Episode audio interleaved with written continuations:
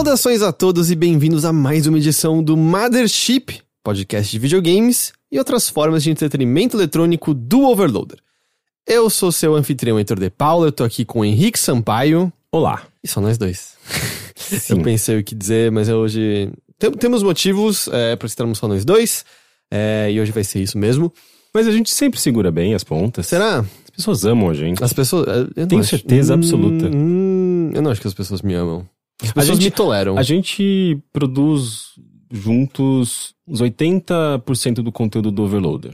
Mas até aí, produzir por produzir não quer dizer nada. Tem muita gente produzindo coisa numa quantidade maior do que a Se as gente pessoas produz. nos odiassem, elas não estariam nos ouvindo nesse momento. Isso é, ver- questão. isso, é isso é verdade. Se bem que tem umas pessoas meio masoquistas que fazem, meio sádicas, ou masoqui- masoquistas, né? Eu nunca fiquei ouvindo podcasts que eu não. Porque é um ato, é um ato muito. Você tem que ir muito atrás de um, de um podcast. Eu nunca ouvi um podcast assim que eu odiava. Quando eu comecei a perceber que eu não gostava ah, mais tanto do conteúdo, ou que tava enfraquecendo, eu, eu paro de ouvir e é isso. Uhum. É, eu sou assim também. É, é um negócio que de- você, de- você tem que dedicar muito tempo, né? Se você dedica muito tempo a alguma coisa ou alguma pessoa que você não gosta, eu acho que é meio estranho. O que eu tive que aprender recentemente foi a questão de parar de seguir ou botar no mudo pessoas que era meio, ah, o 100% das mensagens que essa pessoa produz ah, são imbecis, ah, são ignorantes. E, e- e me incomoda não ao ponto de eu querer responder, mas só me dá raiva de eu estar vendo isso aqui na minha timeline. então eu vou dizer que foi de um é só ano. você não, não seguir mais, Não, ué. então, mas eu digo que esse aprendizado foi tipo de um ano pra cá. De ok, eu vou parar de seguir, eu botar no mudo e esquecer que essa pessoa Ah, existe. Nossa, eu faço isso direto. Tipo, nossas redes sociais são monarquias autocráticas, sabe? Tipo, a gente define o que a gente faz e a gente define o que vê nas nossas timelines. A gente não tem obrigação de ouvir ninguém, nem dialogar com ninguém. E hoje em dia eu também faço método preventivo, assim, de tipo, ah, vamos supor, tem uma, um, um tweet que viralizou. E aí você clica e tem lá já umas respostas imbecis de umas pessoas que provavelmente eu nunca vou cruzar caminho na vida. Mas eu vejo já que é um imbecil, eu já dou bloco de antemão. Garanto que eu nunca mais vou ter que ver nada dessa pessoa, assim. Eu vou, Sim. vou limpando dessa maneira, assim, as redes sociais. Apesar que também não entrar tanto mais nelas ajuda bastante também. Sim, certamente. Como tá você? Tá tudo tranquilo? Com calor. É, agora refrescou, caiu o mundo aqui, as minhas janelas viraram pequenas cachoeiras, que tava ouvindo, ouvindo vento nessa Sim, direção. vazou pra dentro? Sim. Na minha casa também vazou pra dentro. Hoje eu até mandei, agora, antes de gravar, até mandei pro Bruno. Quando você chegar em casa, não assusta os panos, não, tipo, não, não se assuste com os panos na- no, no escritório, porque vazou água pra dentro, mas tá tudo bem. A minha área de serviço virou um pequeno pântano, porque pegou um pouco de areia que os gatos jogaram no chão, ficou tudo molhado e virou um chão marrom que mistura areia, cocô de gato Que e... É, eu tô esperando secar pra poder limpar Sim. tudo direito. Não, eu olhei e foi... Não tenho o que fazer agora, não vou me desesperar com isso, eu vou fazer outras coisas, o Heitor de daqui a pouco cuida disso daqui e tal. Eu sempre fico meio perdido com o que fazer nessas horas. Porque, tipo, eu vejo muitas, eh, muitos objetivos, assim, tipo, ah, trabalho, coisas em casa, louça pra lavar, eh, cocô do gato. eh, daí eu fico meio. Sabe quando você fica. Você não faz nada direito? É tipo Eu quando você sou tem assim. muito tempo livre e você não faz nada, porque você tem tanta liberdade de fazer o que você bem quiser, que você trava. Não, Você- não, esse caso eu gosto. Ah, eu, eu, eu, eu não reclamo, eu Não, mas é, mas é coisa assim, ah, beleza, eu posso fazer o que eu quiser. Eu posso jogar uma coisa que eu quero, eu posso sentar pra ler, eu posso assistir um filme, eu posso sair. E aí são tantas possibilidades que eu, eu não consigo fazer nada, eu travo. Mas isso é maravilhoso, porque na verdade é só porque você não tá acostumado a ter essa liberdade, que, é, o, que é a norma, Mas aí eu desperdício, eu não faço nada. Não, é, daí é só você se focar e aprender a lidar com isso. Mas a partir do momento que você aprende a lidar com o fato de que você não tem obrigações, é uma maravilha, porque daí, tipo, você faz tudo sem, sem pressa, você faz com prazer, você faz lentamente, que é, deveria ser a norma, né? Nossa relação com o tempo tá toda cagada. Tá, tudo cagado.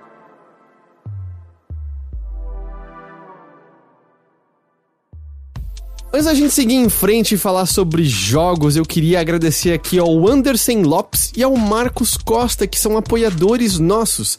Apoiadores das campanhas que você encontra tanto no apoia.se barra overloader, quanto no PicPay, quando você procura por arroba overloader ali no aplicativo.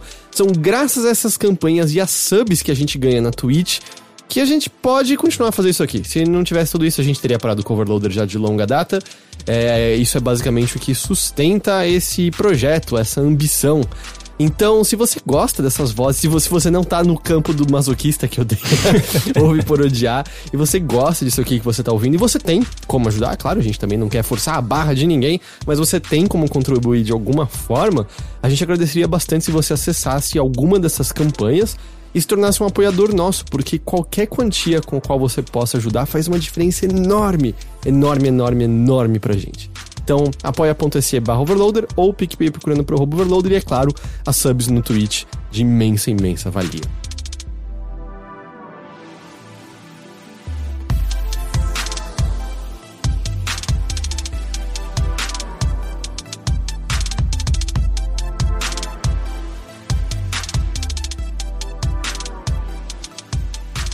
Henrique, Olá. hoje a gente vai começar com um jogo que ambos jogamos. É, você já jogou mais de uma vez, né? Eu comecei a jogar uma segunda vez, mas eu não avancei tanto ainda. mas Eu, eu joguei uma, eu joguei uma vez e terminei uma vez. Tipo, eu liguei ele. Eu tentei jogar no fim de semana, o fim de semana foi atribulado por diversos motivos. Mas eu acabei ligando ele ontem umas sete da noite e terminei à meia-noite. Eu fui direto, assim. Eu vi, eu fiquei acompanhando as suas conquistas. Até porque tava na minha conta. Sim, é. E daí eu, a cada, sei lá, meia hora aparecia uma conquista. Falei, ai, o Heitor tá fazendo tipo um rush. assim.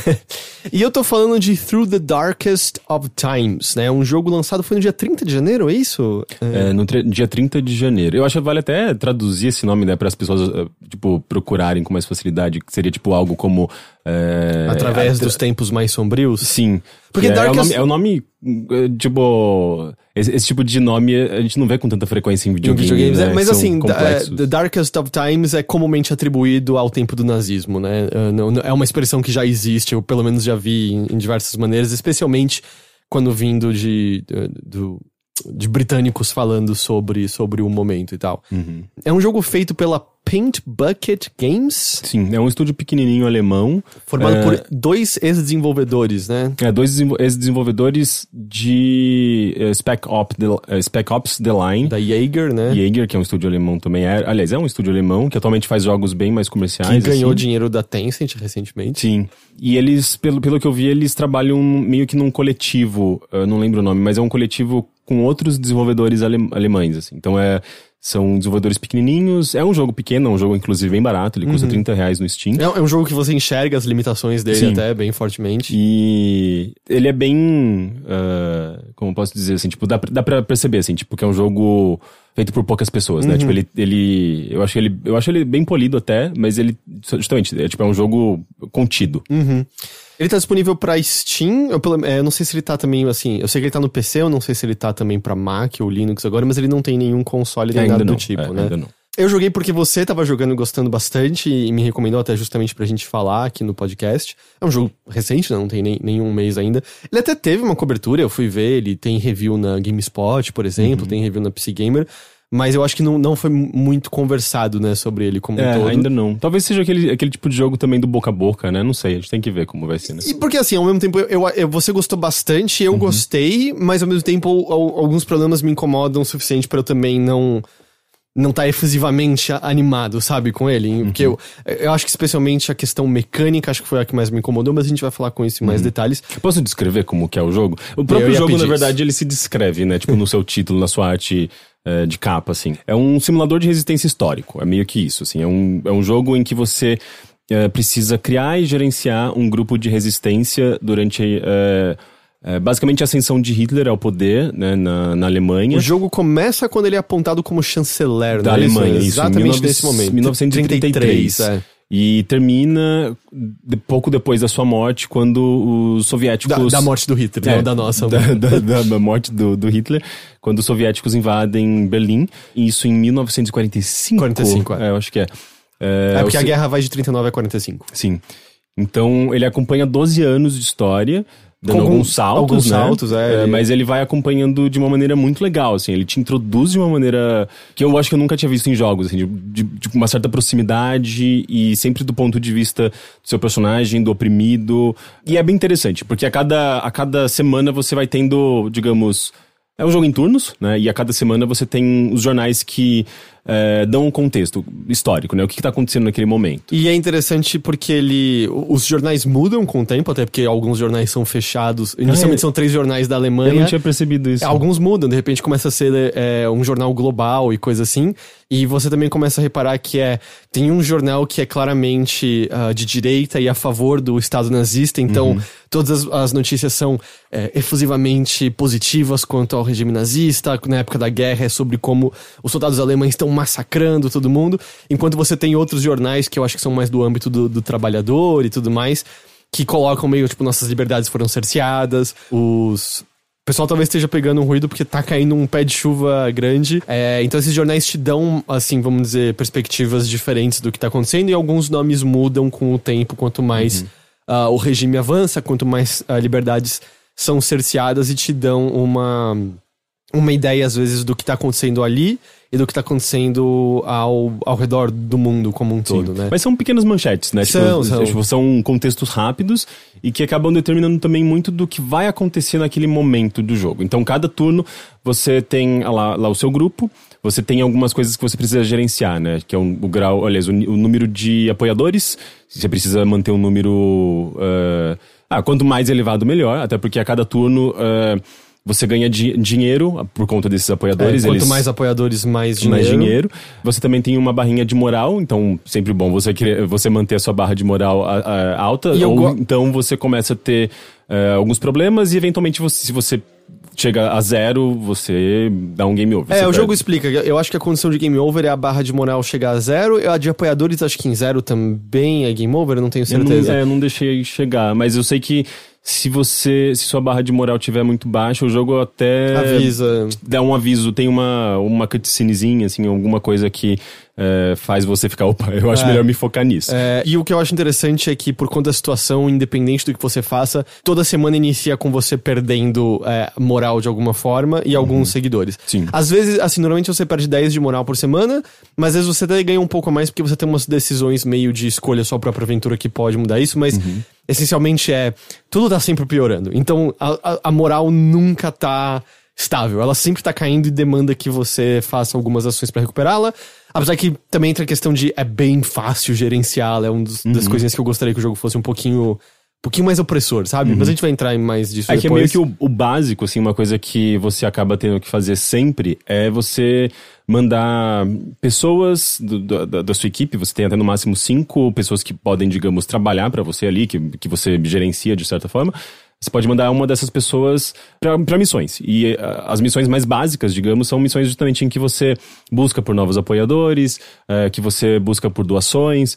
E, obviamente, você precisa pensar na melhor maneira de você, de você fazer isso. Porque cada pessoa, né, cada integrante do seu membro tem uh, um, um posicionamento político, tem uh... o background de trabalho deles é, também trabalho né tipo que é o que determina também muito da, da maneira como a sociedade a enxerga né? Se é um se é um operário se é um artista se é um intelectual. Ou seja assim se você vai procurar apoiadores uh, no meio de, de trabalhadores de fábrica se o seu personagem tem o background de ser um trabalhador manual, isso é, é tudo bem representado visualmente. Tem ícones, uns ícones que né? acendem, então se ele tem esse background, você vai ganhar um bônus na sua chance de sucesso dessa missão. Enquanto eles não veem muito bem pessoas de trabalho de colarinho branco. Então se a pessoa é de, vem de um background de colarinho branco, não necessariamente que você ganha uma penalidade, mas uh, não aumenta tanto assim a chance de sucesso. E mesma coisa, se você vai procurar apoiadores uh, numa igreja, se o seu personagem é ateu, se o seu personagem. Ou comunista, né? Ou comunista, eles, eles exatamente. Comunistas. Ele é, não, não é tão bem visto. E varia bastante, assim, no meio acadêmico também, social-democrata acaba tendo problemas. E eu tava vendo umas pessoas, uma pessoa nos fóruns até falar: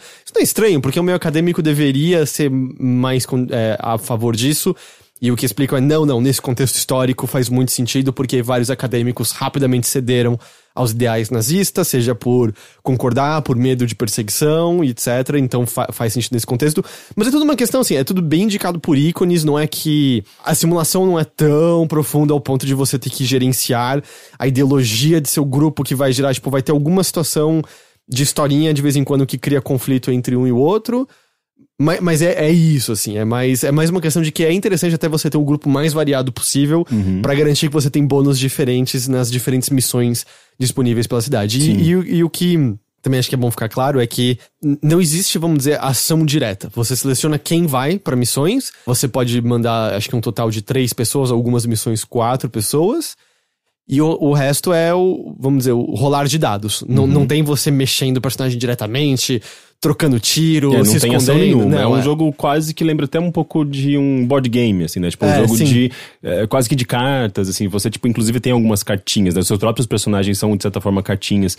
É, eles têm alguns atributos também, Sim. né? Que determinam também muito do seu sucesso, do seu, das, das suas chances de sucesso para algumas missões. Porque algumas missões, por exemplo, sei lá, tipo, você invadiu um lugar.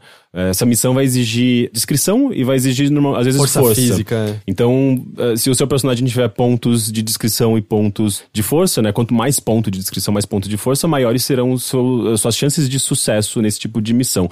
E daí, tipo, você tem, às vezes, eh, às vezes você tem isso, às vezes você tem também missões em que você, se você, por exemplo, for um personagem centrado, sei lá, focado, eh, ou calmo, isso também pode Também- te dar um bônus de missão. Então, são pequenos eh, traços de personalidade, né? Que seus personagens podem carregar. E isso a impressão que eu tive é que você vai ganhando com o tempo com os personagens, que nem tudo tá ali desde o começo. Porque alguns personagens também ganharam traços negativos com o tempo. É, eu não É, percebi isso. Um deles ganhou pânico, e aí depende da missão Hum. ele podia entrar em pânico e isso trazia penalidades.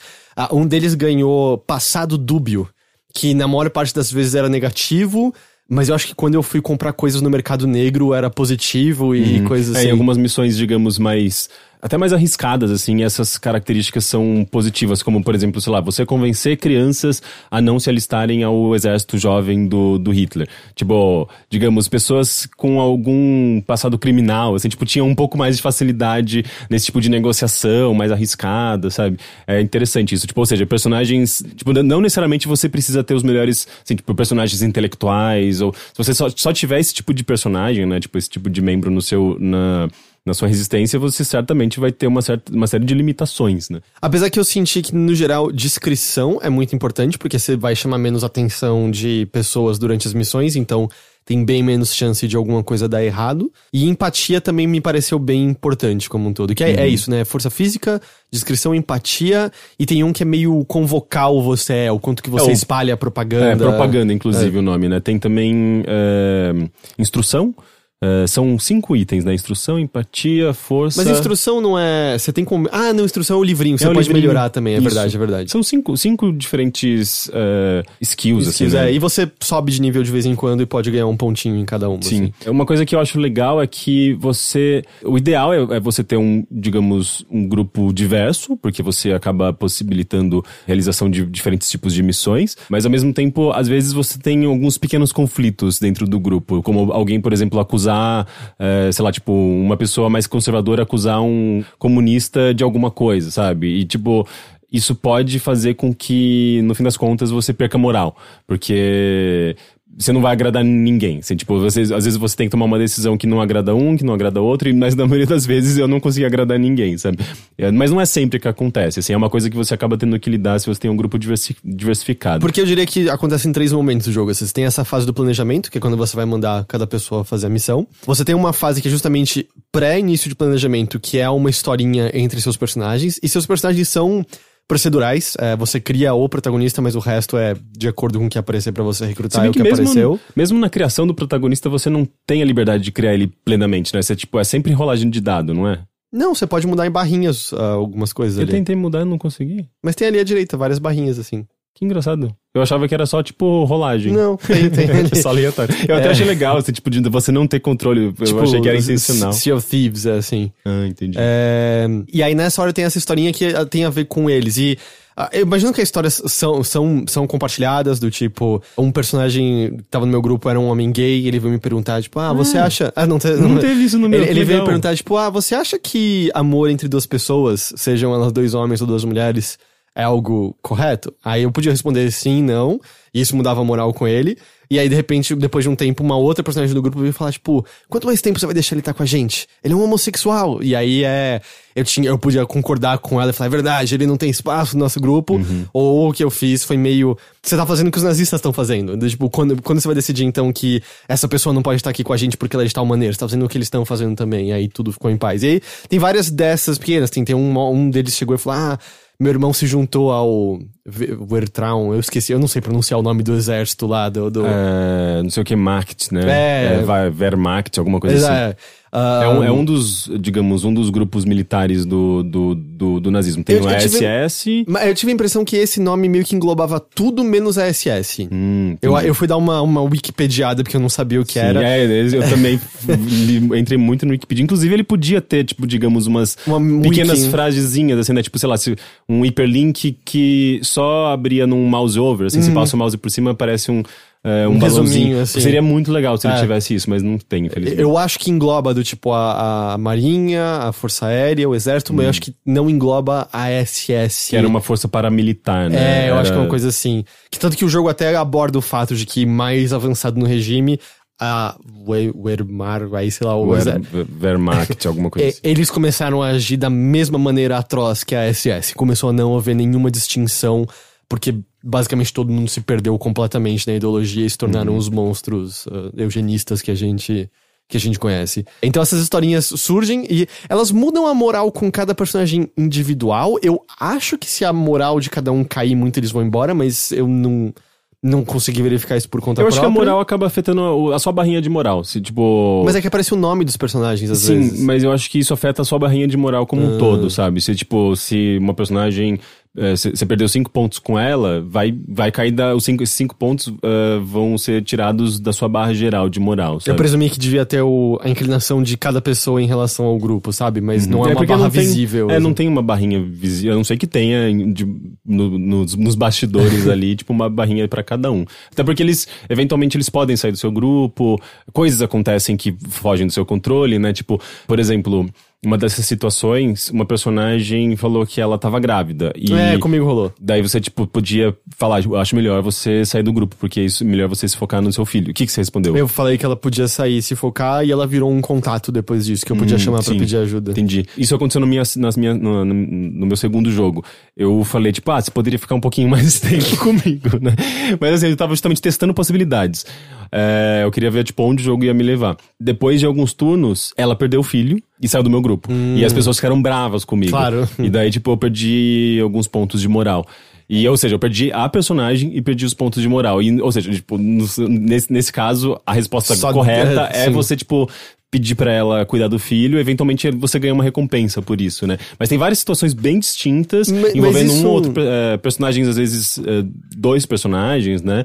Ou às vezes só historinha, digamos, própria de cada personagem. É uma coisa meio aleatória, assim, eu É, legal. é, eu acho que deve ter um, vamos dizer, um, um balde de histórias que ele Uhum. aplica a diferentes pessoas, até porque dá pra, tipo, você vai mudar bastante o gênero do personagem que tá no grupo, então algumas histórias vão funcionar pra uns ou não outros, Uhum. né? Mas é, algumas vão ser, acho que todo mundo vai acabar vendo algumas. Mas isso é uma das coisas que eu sinto também, porque quando você vai fazer diferentes missões, e a gente mencionou a de ah, pegar dinheiro, a de recrutar pessoas, mas você tem coisas desde comprar papel e comprar tinta, porque comprar isso em grande volume é uma atividade suspeita, a fazer uma pichação, né, um- uma mensagem antinazista, a contrabandear livros que eh, são proibidos no regime, a, até coisas mais extremas como destruir armas antiaéreas dos nazistas, libertar pessoas de prisão, eh, levar pessoas pra fora da Alemanha secretamente. Explodir e uma elas- bomba na abertura das Olimpíadas de 1936. e a dificuldade dessas missões varia bastante, assim, algumas delas vão começar já com dificuldade alta, média, extrema, e o que, o que obviamente é, significa que você vai ter mais chance de ser pego, de um personagem se ferir, etc, etc. E isso é uma coisa das coisas que eu senti em que ah, algumas ocasiões eu tive disso de um personagem querer sair do time. Ah, essa parte da mulher grávida, eu tive uma que você teve também, que alguém virou pra mim e falou, tipo, ela é uma espiã da Gestapo e tal.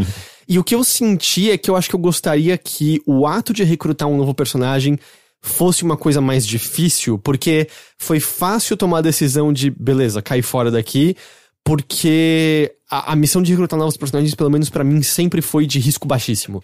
Que significa que nada vai acontecer com você nessas missões. Sim. Eu acho que o problema risco... é que você acaba tendo que recrutar pessoas que você não tem controle. Você não pode criar essas pessoas, né? Tipo, É. é, aleatório e talvez, eu não sei, não tenho certeza, mas talvez eles tenham um pouco menos, eh, um pouco menos pontos. E Eu não de- senti isso, eu senti que eles já estavam vindo Eles estavam num, seguindo patamar, assim, é. o, o nível dos personagens já com alguns pontinhos a mais. Porque eu perdi um personagem, eu, por motivos até vou detalhar depois, eu tava jogando. joguei de uma maneira muito segura, porque eu acho que o jogo não te incentiva a não jogar de uma maneira segura.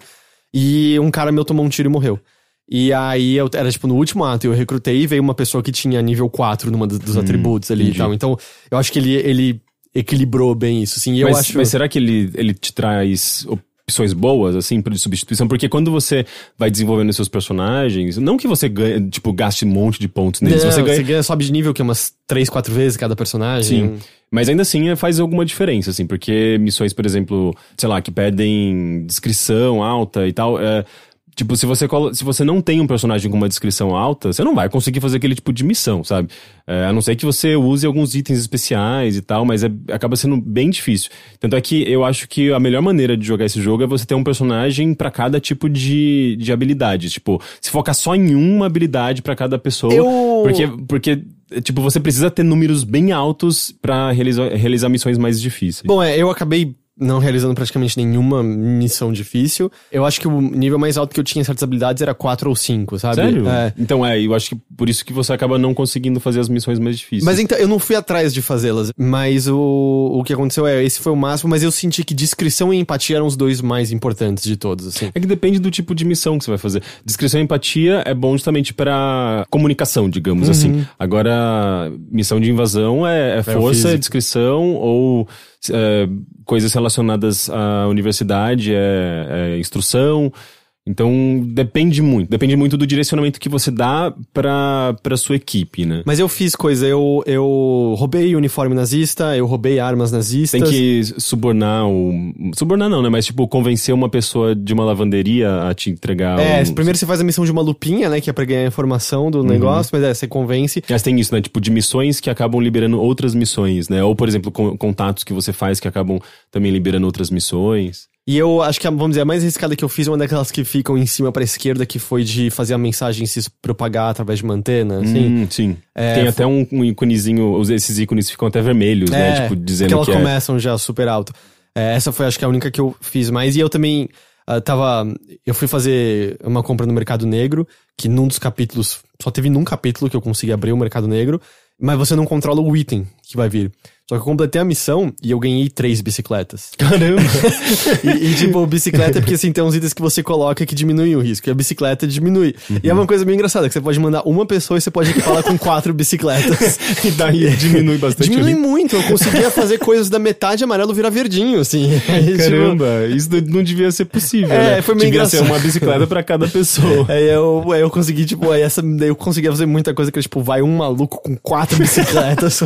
É, uma coisa que eu fazia era, tipo, é, colocar uma pessoa e dar pra ela uma bicicleta, um uniforme nazista e um passaporte falso. Uhum. Então, tipo, era um- um- uma pessoa vestida de. se passando por um soldado de bicicleta com passaporte falso. É meio absurdo, né? Mas acaba sendo engraçado. Mas aí eu tava mencionando mais cedo, né? Assim, você tem essas duas partes, que é o planejamento, você tem essas historinhas, e você tem algo que intercala de vez em quando as semanas, que é, vamos dizer, onde ocorre mais a narrativa do jogo, com possibilidade de seleção de falas, mas não é exatamente uma escolha sua própria aventura. É mais. Você tá mais ditando o tom do que tá acontecendo ali, você observa alguns eventos diferentes, mas você não tá. Você não muda muito o curso do que você tá vendo nesses momentos, né? Você jogou uma segunda vez, você percebeu que alguns eventos são diferentes porque você tava jogando com um protagonista negro, certo? Negro e comunista. Isso faz muita diferença, diferença. Pelo que eu percebi, é meio que uma das distinções, assim, tipo, uma, uma das coisas que mais vão eh, fazer com que os eventos mudem pra você. Se você tiver um personagem negro e comunista. Porque negro, porque não, não tem, digamos, como esconder que ele é um homem negro no meio do terceiro Reich, sabe? Tipo, e uma pessoa negra no meio do terceiro Reich era uma pessoa com um alvo na testa. E comunista porque também, tipo, as pessoas iriam, obviamente, sempre apontar pra você, sabe? Tipo, ah, isso aqui é um comunista. Digamos, eh, se torna um jogo mais difícil. Porque nessa, nessas situações, Logo no primeiro episódio, no primeiro capítulo, o jogo é dividido em cinco capítulos, né? Acho que são cinco, é. Logo no primeiro capítulo, eh, em duas situações diferentes, meu personagem foi alvo de racismo. eh, teve uma- um momento em que ele foi preso e torturado, coisa que não aconteceu na primeira vez que eu joguei com uma mulher branca, que era social-democrata, né? Tipo, é um centro-direita, assim. Então é. Centro-esquerda, não? É, centro-esquerda, sim. Então é curioso isso. Teve uma parte, por exemplo, nessas historinhas de faça sua própria aventura, né? Eu tava indo pro meu apartamento e um vizinho, eh, tipo, bêbado, assim, tipo, no meio do caminho, começou a falar mal de mim e me chamar de comunista tal. E eu tive que falar, tipo, não, não fala isso, sabe? Tipo, abaixa a voz e tal. E daí, tipo, ficou meio que no ar isso daí. Eu, tá, eu vou ter que lidar com isso, sabe? Tipo, de me esconder e não deixar que as pessoas comentem e tudo mais, porque isso, de novo, é tipo um alvo na sua testa, sabe? E eu não tinha, não tinha isso com a personagem eh, mulher branca, sabe? Eh, então eu achei isso interessante, sabe? Tipo, se você quer ter duas playthroughs bem diferentes, joga uma vez com um personagem comunista de preferência negro e joga uma outra vez com uma- um personagem distinto, que eu- isso faz com que as partidas sejam bastante diferentes. É, o, o meu personagem, eu, eu fiz ele no rolar de dados, era um cara branco social-democrata e. E aí, o que você tem nessas histórias, assim, é meio que. Isso até que é interessante, assim, a perspectiva de um alemão na Alemanha nazista que não compactua do, do, do regime e faz parte de uma resistência, né, lutando contra isso, mas vendo tudo, vamos dizer, de uma certa com uma certa segurança, assim. É, é estabelecido em certo momento que ele consegue papéis falsificados que dizem que ele não tá apto a lutar no exército, então ele nunca é chamado pra batalhar no front. Ele, ele vê, assim, a coisas acontecerem ao redor dele, de pessoas começarem a ser levadas pra serem exterminadas, né, e penduradas na, na floresta. É uma, uma cena que é um, é um fato real que aconteceu. Ele começa a ver justamente o momento que os guetos para judeus são formados, etc. Mas está num ponto meio seguro. E você pode tomar ações que ajudam indivíduos naquele momento. Assim, bem no começo do jogo você vê um homem que é identificado como um judeu sofrendo abuso policial. E você pode interferir, eu interferi, distrair os guardas o suficiente pra ele, pra ele sair correndo depois de fugir da polícia. Na primeira vez eu não interferi, porque eu fiquei com medo de, sei lá, tipo, de me detectarem. E Isso é uma coisa interessante. Eu tive vários momentos que eu olhei mais de longe e agi de maneira cautelosa, porque você entra nesse estado de paranoia. Porque isso é uma coisa que eles exploram justamente. Por mais que esteja num ponto seguro, é. Você não sabe quem. Não necessariamente é um espião, mas é uma pessoa muito conivente com o regime que vai te denunciar pra Gestapo ou qualquer coisa do tipo. Tudo, todo mundo é suspeito, né? E, e isso é. E no próprio grupo, né? Você começa a ficar, às vezes, meio. Puta, isso é seguro, isso aqui não é seguro. Eu até gostaria que houvesse mais consequência Dessa- dessa em alguns paranoia, momentos. né? É. Ah, e ele explora várias perspectivas disso. Você, numa das historietas, você encontra um amigo seu de juventude que era um cara que tinha, compartilhava de vários seus ideais, ah, odiava o Hitler também na sua ascensão, e de repente um cara totalmente pró-regime nazista. Porque basicamente. a Todo eco- mundo se Não, tornou, e, né? e porque a economia melhorou e ele Sim. ganhou um bom emprego. É, Uhum. é isso, assim. Era isso que precisava pra ele mudar completamente. Ele tem dinheiro. E ele virou uma outra pessoa. Você fica, putz, o que, que isso significa? E você tem até a decisão de manter ou não contato com ele e, e coisas assim. Você, ah, em certo momento, você tem um contato com um vizinho que é meio pró-regime, mas ele acaba sendo levado pra lutar no front e ele fica meio fragilizado por conta disso, mas você vê a influência nos filhos dele que estão completamente lavagem cerebral, ah, odiando o garoto por ser judeu, assim, porque disseram pra ele odiar, sendo que ele não tem nenhuma experiência de vida em relação a isso, e você vê meio que o conflito dos pais nesse momento, porque ele é amigo de um vizinho judeu, porque ainda não tá no momento, né, que eles estão levando pra, pra guetos e tal. Então, você vê meio que a perspectiva interna, assim, de, da erosão que vai acontecendo na sociedade alemã. E da convivência, da, da rotina, né? Como isso afeta a rotina das pessoas e a convivência. Porque até então eram vizinhos que compartilhavam suas vidas ali e eram todos amigáveis. E de repente você se vê em situações completamente difíceis de serem resolvidas justamente por conta dessa ideologia, né? Tipo, dessa lavagem cerebral que foi, que foi impre- sabe, impregnada ali em alguns vizinhos e você acaba tendo que lidar com essas situações, né? Tipo, o que, que você faz? Tipo, sendo, digamos, uma pessoa tendo que se passar por um, às vezes ou um apoiador nazista ou não, ou tentando se manter neutro, ou tentando se manter justamente completamente opositor, mas correndo um risco enorme de Sim. ser denunciado, de ser, de apanhar. Eu, tipo, fiz isso algumas vezes não é a melhor das ideias, sabe? Tipo, você eventualmente acaba se machucando, acaba sendo preso. Tipo, não é a melhor alternativa. A melhor alternativa é você acabar se, sendo, no mínimo, neutro, sabe? Ou fingindo apoiar. Mas é. Tem, tem algumas cenas muito bonitas até, sabe? Tipo, de. Justamente desses conflitos, assim, tipo, tem um momento em que pessoas precisam se abrigar num num bunker em Berlim, porque estava sendo atacada, né? Tipo, Berlim, Berlim já no meio da Segunda É, isso Guerra. já, já é bem assim a parte da, da queda do regime, né? Sim. Quando os aliados e, e o exército soviético começam a vencer a guerra. Sim. E você tem que lidar com uma situação assim, as pessoas, diferentes pessoas es- estão no bunker, um grupo de judeus acaba chegando atrasado, quando a porta já tá fechada, né? E eles começam a bater na porta, e você tem que decidir o que, que você faz. Mas, na verdade, porque você existem ordens de não permitir que os judeus entram no, no abrigo. E, e você conhece aquelas pessoas, porque o jogo ele vai seguindo. Essas historinhas elas vão tendo uma continuidade, né? Sim. São vizinhos seus, são pessoas que você conhece. Tem a vizinha cujo filho entrou pro grupo eh, de jovens, eh, de, sol- de pequenos soldados, jovens soldados, não lembro lá, tipo do, do A Hitler. juventude, né? É, o grupo de apoio da juventude. eh, e ela é super orgulhosa do filho, ela acabou se tornando uma, uma apoiadora ferrenha do regime, eh, quando na verdade ela nem era. Você acaba tendo medo dela de te denunciar, denunciar outras pessoas, e, e ela tá na sua frente. O que, que você faz? Você abre a porta pra esses. Pra esses judeus. Então são, são situações muito complexas, assim, tipo, e muito dramáticas, muito emocionais, sabe?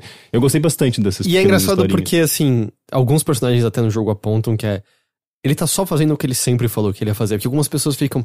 Será que ele vai começar uma nova guerra? E eles. Sim, ele tá dizendo. Ele escreveu um livro sobre, isso- sobre isso. Ele tá dizendo no main camp que ele quer começar uma nova guerra. Você vê tudo indicando isso. E você tem uma coisa que a gente ouve hoje em dia que é. Não, mas ele só fala isso, ele não vai fazer essas coisas de verdade. Quando ele tá falando sobre ah, o lance de, do que fazer, né? O que ele chamava do. do é, como é que é? A grande solução? Eu esqueci agora o não termo. lembro. Mas é justamente o que leva ao extermínio dos judeus, de ciganos, ah, de eutanásia de pessoas com, com qualquer forma de deficiência, né? Ah, e você vê as pessoas ecoando bastante essa ideia de, tipo, não, mas ele não vai fazer isso de verdade. Ou gente que não acredita, E né? não- então, exatamente, eles não acreditam e não querem acreditar o que eles estão vendo na frente deles. Uhum. Porque você começa a ver nessas historietas os abusos que estão acontecendo no dia a dia. Assim, a loja, porque o dono é judeu, é fechada e é proibida de fazer comércio. As pessoas são tiradas das suas casas e colocadas em casas menores e, e coisas assim. E assim, tudo é escrito num- numa perspectiva de primeira pessoa. O texto é em primeira pessoa. No geral, é muito bem escrito. É, de vez em quando ele. Eu acho que ele fica um pouco apaixonado demais pela própria poética. Consigo pensar assim num exemplo que é quando você encontra uma sobrevivente de Auschwitz. Você tem aquele diálogo e, e o seu próprio personagem tá meio incrédulo, porque você ouve falar dos campos, as. As conversas sobre os campos têm espalhado, mas ninguém tem noção ainda naquele. As pessoas acho que só foi mesmo quando a Alemanha caiu que foram entender o que era, né? Mas ela explica e ela, ela fala até sobre o, o, o Mengele, né? E coisa assim. Mas aí a última fala é meio ele. É meio fixo isso. O personagem assim, eu tenho uma última pergunta. Ela, ah, o quê? Como você pode continuar depois de tudo isso? E é, meu amigo, você não vai falar isso pra uma criança que acabou de ser. Mas eu acho que é quando ele tá um pouquinho apaixonado demais pela própria poesia, mas é tudo muito bem escrito. E, e tanto que me salta momentos em que é. Hum, eu queria que ele não, não caísse nisso. Porque bem no começo, ele resolve traçar paralelos bem diretos com o Donald Trump. Ele. Quando? Eu Ele. não, não a- percebi. a- além dele puxar bastante fake news, fake news, fake news no início. Tem uma parte que eu. é, mas eu acho que foi uma vez só que eu li eu- fake eu- news. Teve uns três momentos, assim, de, de fake news. ah, que quando, assim, propaganda existia lá. Do tipo, você tem o, o- instituto, né, de, de propaganda, que é basicamente pra propagar o que a gente hoje em dia chama, né, de, de, de fatos falsos, de notícias falsas, Que que, inclusive era... era... liderado pelo Goebbels, que, que, Que é- que por um instante um secretário de cultura Simulado, assim, fez. é. é, Tipo, uhum. fez um, um- um plágio de um discurso e, obviamente, E replicando, visual, é. replicando a estética do, do- dos discursos do É, Goebbels. é- Aqui no Brasil, né? Claro. há, um mês. Há um é. mês. Ah, mas ele puxa especificamente o lance de fake news. E ele também puxa em algum momento especificamente o dra- é, Drain the Swamp, né? Secar o pântano, que é ah, uma coisa proferida pelo Trump bastante. E o que eu acho que é o um, que eu gosto bastante do jogo é. Ele pega esses cinco capítulos passando por esses momentos, né? O Hitler vira o chanceler, ah, o momento que o Hitler começa a, a tirar todo o poder do. Eu não lembro agora se é o parlamento ou o congresso, mas. Ele tira- dissolve, né, o parlamento. ele É logo no tira.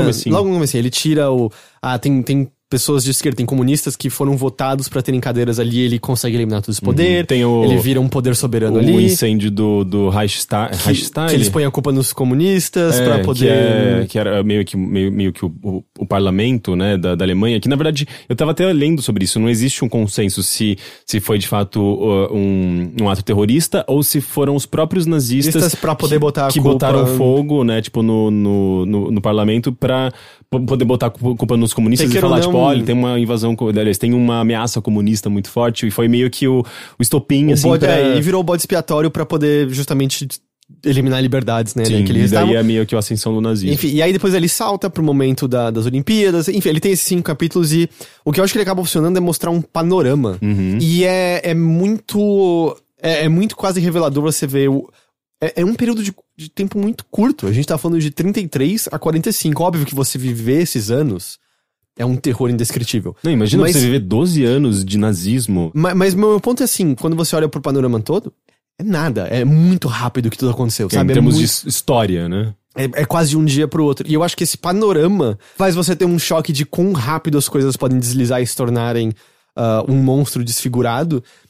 E eu acho que isso por si só, quando você vê o que tá acontecendo e você tem esse. Eu acho muito bem selecionado, assim, o contato com pessoas próximas, você vê a mudança de ideia delas, elas começando a ter ideias irracionais e ignorantes, começando a propagar ódios que nunca foram parte delas, começar a ver ah, cerceamento de arte, discursos, né, do tipo as artes não alemães, ah, muito sobre. Tem uma hora que você tem um contato com um autor cujo texto é considerado pornográfico e tal, me faz lembrar um, um presidente, por exemplo, que ao reclamar sobre o nosso cinema usa como exemplo Bruno Surfistinha, sabe? Por quê? que essa é a arte que incomoda ele?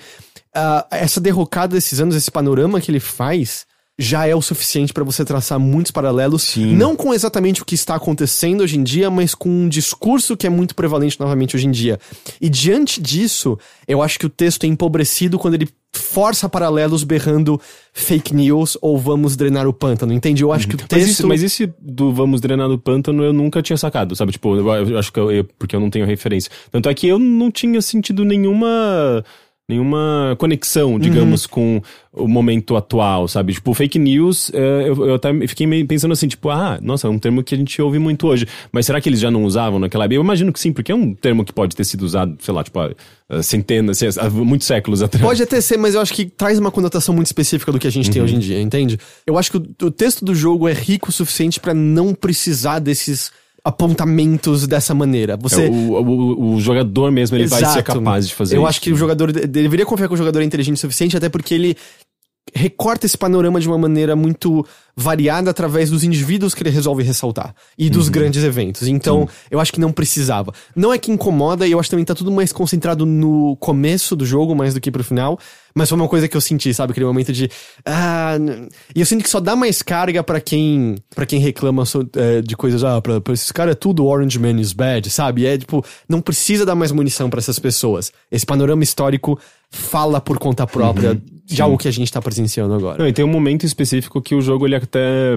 Os, os personagens, eles se questionam se, se a humanidade vai aprender alguma coisa com tudo isso, né? E, tipo, e é um momento que é praticamente uma pergunta que é jogada pro jogador, assim. Você acha que a humanidade aprendeu alguma coisa com tudo isso? Porque eles estão retratando acontecimentos de 1940 e poucos. Foi ontem. Foi, Foi ontem. E, e só que, tipo, ah, os personagens estão justamente nesse negócio de pensar no futuro, de, ah, de pensar num, num contexto mais amplo. E você está jogando isso, está testemunhando isso, está vivenciando essa experiência no, no- no presente, em 2020. E daí, tipo, essa reflexão acaba sendo jogada pro jogador, né? E foi um momento que foi muito impactante pra mim. Eu, tipo, eu não sabia o que responder, sabe? Tipo, por mais que fosse, tipo, a historinha em si, a cutscene em si, provavelmente não mudasse muita coisa ali nas respostas. Mas eu, eu me peguei não sabendo o que responder, sabe? Tipo, a humanidade aprendeu alguma coisa? A gente tem eh, inúmeras evidências de que não, de que isso pode acontecer a qualquer momento. E talvez essa seja a maior mensagem do jogo, assim, tipo, que não é nenhuma mensagem declarada, é uma coisa de você jogar aquilo e você, é, é, por conta própria, perceber que não, a gente não pode deixar isso acontecer, sabe? A gente tem que resistir a qualquer sinal de qualquer pequena faísca de fascismo, de uma ideologia baseada em ódio, porque a qualquer momento isso se torna uma, uma um incêndio enorme e incontrolável. E eu né? também acho interessante como o jogo é, vamos dizer, 95% centrado em Berlim. Você sai de Berlim em pouquíssimas ocasiões. Uhum. Você vai acabar e... indo pra Paris, eventualmente você vê Paris invadida pelo, pelos nazistas, né? E uma coisa que os personagens do seu grupo conversam em diversos momentos é sobre como eles tomam um choque quando eles param e pensam poucos anos antes de. Cara, o que aconteceu com Berlim? Era uma cidade cheia de vida e diversão e de arte e de música e de bares pra gente sair e se divertir. E isso tudo começa a desaparecer, né? Tipo, jazz é proibido, os museus são, são muitos são, são fechados por terem a arte não alemã, não alemã. A, a, queima de livros, e mais pra frente ali, um deles, pelo menos comigo, ele, ele teve isso. Tipo, eu notei uma coisa que tá rolando. Ah, o quê? Não tem mais jovem na cidade. Porque uhum. todo mundo foi levado pro exército. E é, é meio que também o, eles notando assim, cara, Berlim morreu no processo. Assim. E óbvio, é só uma das, das grandes tragédias, nem é a maior quando comparada ao Holocausto, comparada às atrocidades nazistas, mas é que esse é o ponto de vista do jogo. De alemães dentro de Berlim vendo a cidade deles, assim. E, e fazendo o que eles podem e muitas vezes se questionando se eles estão fazendo tudo o que eles podem, né? E e aí eu acho que é onde chega as coisas que eu. Que não... só, só comentar claro. uma coisinha que também claro. que eu acho muito legal. Você mencionou as festas, os bares e tal, e são, digamos, não são necessariamente missões, mas elas é, são tratadas ali no mapinha, né, onde você seleciona suas missões. É, às vezes você tem uns, uns pontos. É, umas missõezinhas em que você pode mandar sua equipe para dançar, para relaxar, para curtir a noite dançando jazz e tudo mais e ou indo no museu, que é um momento inclusive que assim, você acaba perdendo a possibilidade de mandar as suas pessoas para missões de fato e trabalhar e sabe, e é justamente um momento para elas se relaxarem e desencanarem e é, aquela coisa que eu até associo muito com um discurso que eu ouvi muito em carnaval, e, tipo, do fervo também é luta, sabe? Que é, tipo, você às vezes precisa completamente curtir e espairecer um pouco, porque quando você tá num momento de é, lutando, sabe, tipo, envolvido politicamente numa militância contra uma coisa que é muito opressora, que é diária, tal, você precisa disso, sabe? Uhum. Senão você, tipo, as pessoas perdem a cabeça, sabe? Então eu acho legal que o jogo traz isso sim, de novo. E, de, e depois que você passa uma noite dançando, ouvindo jazz e tudo mais, que é uma música que eles até chamam de Uh, Negro Music, né? Tipo, um termo super pejorativo. Tanto é que os cartazes mesmo eram aquela, aquele blackface, aquela coisa, tipo, bem. Ah, é? Cara, é, cara, é, uma caricatura muito pejorativa, né? Tipo, de pessoas negras, é, de pessoas. Você vê lá, tipo, perso personagens tocando. É, como se diz? O saxofone, uhum. trompete. E era uma maneira deles justamente de, de diminuir esse tipo de, de produção, porque eles viam como uma coisa inferior não, e tudo mais. É, não era alemão. E tanto que eu achei engraçado que na época das Olimpíadas eles permitem de novo para tudo parecer ok pros turistas, né? E isso é uma coisa interessante, né? Como eles abordam. Na época das Olimpíadas, eles fazem de tudo para que Berlim parecesse maravilhosa e eles fazem de tudo para encobertar as, as merdas, né? É, mas enfim, eu queria mencionar esse lance das festas Não, e do, eu, eu acho que a frase música. do museu eu gosto muito também, que é quando eles olham pra arte, eles ajuda eles a se lembrarem também de por que, que eles estão lutando. Que é, sabe, olha, olha que coisas incríveis que de repente ninguém mais tem acesso. A gente também tá lutando por isso daqui. Uhum. Mas acho que aí é onde entra os meus problemas com o jogo, que é onde eu acho que ele ainda. Ele, ele não tá em Early Access, né? Ele tá lançado, não, ele lançado. lançado mesmo. Mas eu. Existem maneiras de tornar ele mais interessante, digamos, como. como jogo num sentido mais tradicional da palavra, até porque ele tá se propondo, né? Porque ele é. Ele, ele se coloca como um jogo de estratégia. E onde a parte, vamos dizer, puramente mecânica, eu acho que tá um problema, é que não há uma. Não, não existem regras claras de risco, recompensa e, e consequência.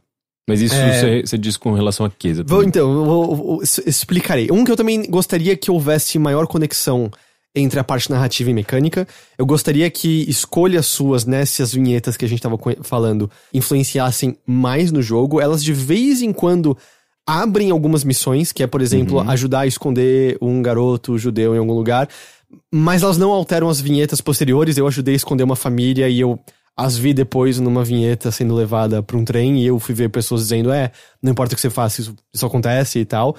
Mas a parte mecânica que eu digo é assim: você tem essas missões de baixo risco, como a gente pensou, é, atrair seguidores, é, conseguir dinheiro, comprar tinta, comprar papel, e você começa a ter missões progressivamente mais arriscadas, que é entrar em contato com um oficial do exército, fazer um ato terrorista numa, num prédio nazista, o ato terrorista da, das Olimpíadas, é, explodir uma antena de comunicação, explodir armas antiaéreas, é, roubar suprimento dos nazistas, e, e, essas missões têm é, passos para serem terminadas. Você tem que fazer observação de um prédio, você tem que roubar componentes para criar uma bomba, você tem que roubar o um uniforme nazista, e são todas missões de alto risco. E quando o seu personagem é visto, ele ganha uma bolinha indicando que ele tá mais suspeito, o que significa que, a não ser que você deixe ele fora de missões por um tempo, ou faça algumas coisas que são especificamente para tirar uhum. A, a atenção uh, dos é, seus tipo, personagens. esconder ele durante uma semana num apartamento isolado, né? Que é, é, que você gasta dinheiro para isso. Espalhar boatos falsos sobre, sobre o paradeiro de vocês. É, a não ser que você faça isso, essas bolinhas vão acumulando e você tem mais e mais chances de ser visto nessas missões. E ser preso, eventualmente. E ser visto nessas missões é você pode ser visto por uma testemunha, pela Gestapo, por um membro do exército. E aí você tem a opção de fugir, se esconder ou enfrentar. E fugir significa que você vai, não vai cumprir o objetivo de jeito nenhum. Se esconder significa que você tem 50% de chance de poder completar a missão, mas normalmente a recompensa é menor. E enfrentar, seu personagem pode ser ferido ou morto ou preso, mas se ele ganhar esse confronto, você completa a missão de qualquer ou maneira. Ou ele só, só é visto mesmo. Já aconteceu comigo ah, bastante. É? Eu direto forçava, sabe? Porque eu achava que era mais proveitoso, assim, era a melhor das opções. Porque no máximo ele vai ganhar uma bolinha, a não ser que você esteja muitas bolinhas acumuladas, daí, tipo, tenha uma chance de no momento seguinte, pó, pó, pó, pó, batendo, batendo na nossa porta e você é preso, sabe? É, eu me escondia na maior parte das vezes, assim, e foi uma vez que. Duas vezes atiraram em mim, uma vez um personagem morreu, uma vez ele ficou ferido, né? E você compra é, remédio e você cura ele e tal.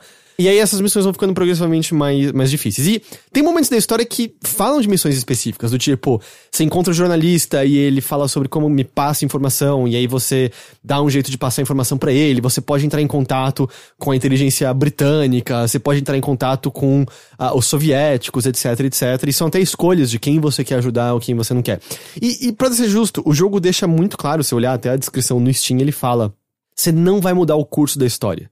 Não é um jogo sobre você acabar com o nazismo através da sua força da resistência. Ele é... se propõe a ter uma, uma precisão histórica. Exato. Até, né? Você muda é, momentos individuais, você fez, né, o ataque terrorista das Olimpíadas. Então, eu não consegui ainda, mas é. Mas sim, tipo, é uma possibilidade, sabe? Tipo, eu não sei exatamente quais são as consequências. Até porque essas missões são, digamos, missões especiais de cada capítulo. E tem um você tempo tem... mais limitado, né? É, não, algumas duram um capítulo inteiro, assim, só que é muito difícil você conseguir. Você tem que se focar muito para realizá-las, para você conseguir. E daí você, tipo, o que, o que eu sei é que você tem uns desfechos diferentes para cada capítulo.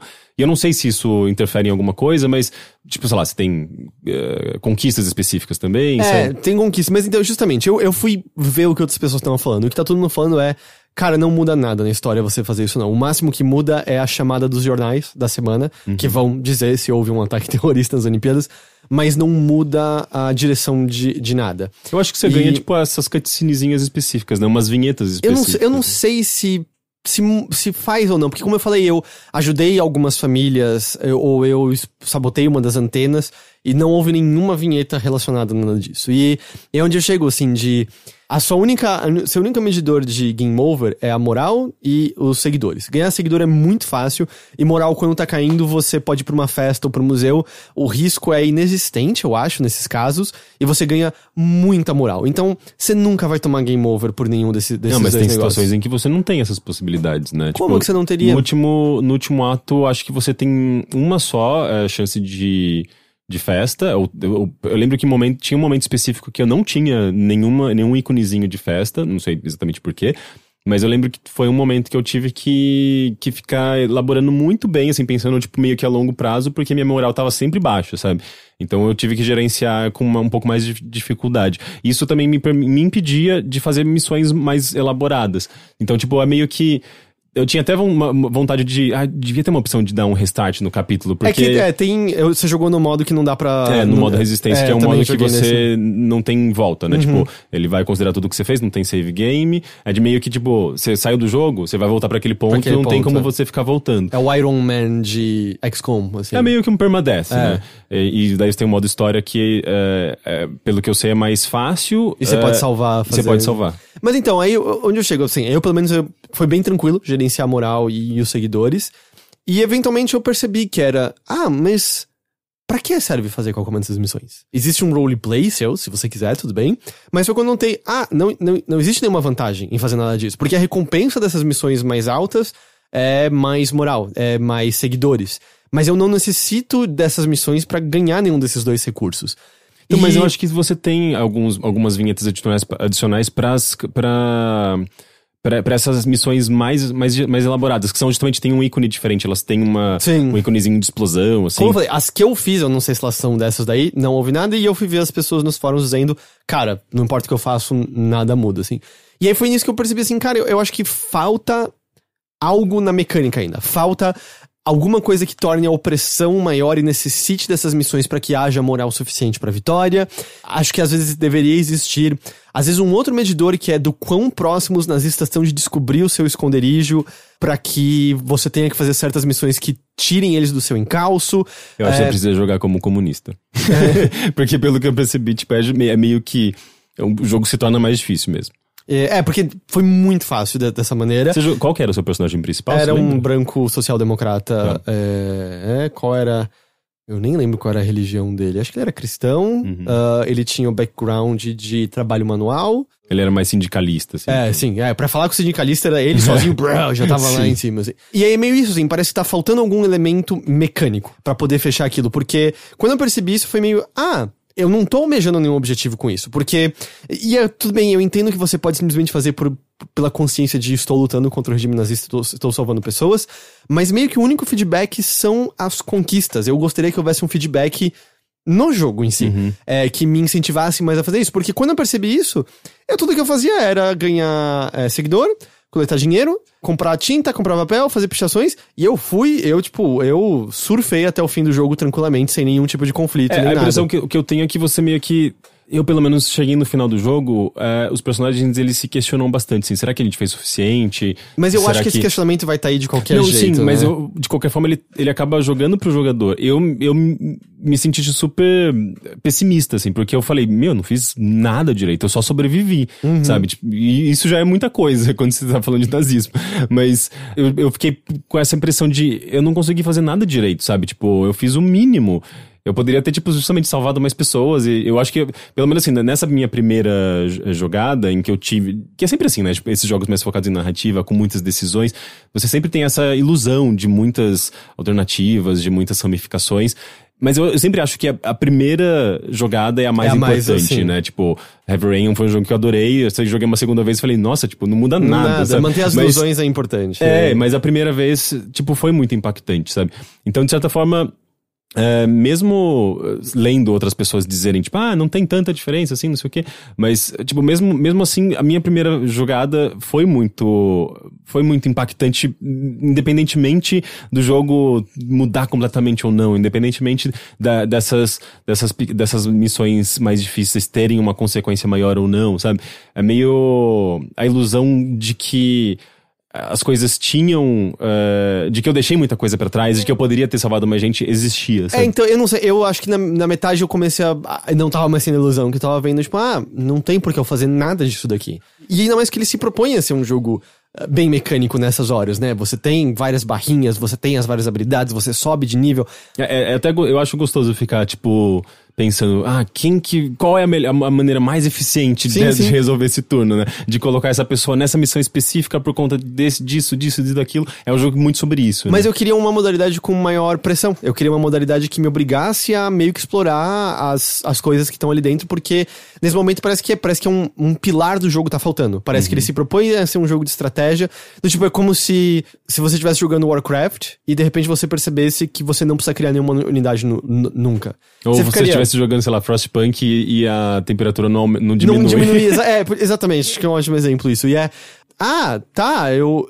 Falta uma regra para esse jogo, é a impressão que eu tive, que não, não tá terminado a parte de estratégia, essencialmente. Uhum. Além de que eu realmente gostaria que houvesse maior interatividade entre a parte narrativa e a parte de, de mecânica. E, Tem, tem umas pequenas coisas, né? Tipo, a moral às vezes diminui, às Mas vezes é se muito- você apanha, você apa- aparece machucado. mas que como eu disse, item. é muito pouco. Tipo, comprar remédio é muito fácil, recuperar a moral é muito fácil. Mas Eu- você perde turnos, tipo, acaba interferindo na sua, nas suas ações. Mas eu né? não precisava de turnos, eu tinha turnos sobrando, porque não tinha porque eu ia atrás de nenhuma das ações mais complicadas. Esse é o meu ponto, entendeu? Se fosse necessário, cara, a gente vai ser descoberto, a única maneira da gente não ser descoberto é explodindo a arma anti- antiaérea ou garantindo que a gente faz algumas pessoas escaparem do país. Se eu tivesse essa pressão de que essa missão muito difícil precisa ser terminada, eu acho que ele seria um jogo mais interessante no aspecto mecânico, porque aí você faria missões mais arriscadas, você veria seus, seus aliados ficando feridos, você teria a chance deles morrerem, deles serem presos, e você evita tudo isso se você quiser, sem nenhuma consequência por parte do jogo. Eu acho que isso é um problema grande, porque ele tá se propondo também a ser um jogo bem mecânico. Se ele tivesse deixando isso de lado e fosse um jogo quase inteiramente narrativo, ok, porque a narrativa dele funciona. Mas ele tem essas duas partes e elas parecem quase feitas ah, separadamente. E a parte mecânica eu acho meio pobre por conta disso, porque ela tá, tá faltando os aspectos que deem risco, que te mostrem as consequências dos seus atos, que façam você se obrigar a se expor a mais perigo. É muito fácil você não fazer nada disso. Eu entendo o que você tá falando. Tipo, tanto é que no meu jogo eu passei a maior parte do tempo pedindo dinheiro É. e pegando apoio, né? E, e eu ficava pensando, tipo, não, não, não, não, daqui a pouco eu vou fazer essa missão melhor aqui. Mas eu, eu chegava três turnos depois e eu não tava, digamos, preparado o suficiente. E às vezes eu também, porque eu não tava me focando Sim. ou não tava elaborando a estratégia melhor, mas. Mas eu sinto que o jogo poderia te dar uma empurrada É, mesmo. a- alguma coisa, sabe? É, uma coisa que poderia ser muito legal é. Porque ele tem cinco atos, é, cinco capítulos. E ele poderia, tipo, sei lá, te dar um. mostrar, fazer uma tabela de performance no final do capítulo, sabe? Tipo, olha o que você fez, olha o que você não fez. É, Uhum, qualquer coisa, porque, assim. tipo, você meio que se sentiria até meio culpado, sabe? Tipo, ai, eu deixei todas essas merdas acontecerem, eu poderia ter evitado essas coisas, sabe? E sei lá, mesmo no final da partida, no final do, do qualquer coisa, assim, é. Porque, tipo, o, o Frostpunk, por exemplo, ele. Ele, ele tem já uma, uma mecânica que te empurra muito, ele é muito opressor, ele é muito difícil. E no final, ele não necessariamente te dá uma tela de estatística, assim, tipo, ele não, não te dá uma performance, não te fala nada, mas ele tem mensagem, ele tem um texto, É, ele fala, ele- tipo. é, Ele faz você, você se sentir meio culpado por suas ações. É, Eu sabe? lembro que comigo ele falou: "Ah, a gente sobreviveu e a gente conseguiu não cruzar uma linha assim em volta por conta das, das decisões autoritárias que você Não, pode pra tomar. mim foi meio tipo, você se tornou um ditador, você é um tosco, você é um idiota, sabe? Eu me senti um, um lixo Olha, quando eu terminei aquele O, jogo. o meu eu não, não virei uma pessoa horrível, mas sobrou, tipo, três pessoas, assim, vivas, sabe? e é, é, E é meio que. é- e é curioso, né? Como de certa forma esses jogos se conectam de alguma forma. Porque, tipo, é um jogo também sobre autoritarismo, sobre. é, sobre uma, uma espécie de fascismo. E, e, e, tipo, e, a, a- evolução natural do jogo é essa, né? É E mesmo, mesma coisa, sabe? Ele começa a abrir possibilidades de você criar um segundo esconderijo. E, eu- e aí você pode até montar uma gráfica ali. E eu, ah, que legal!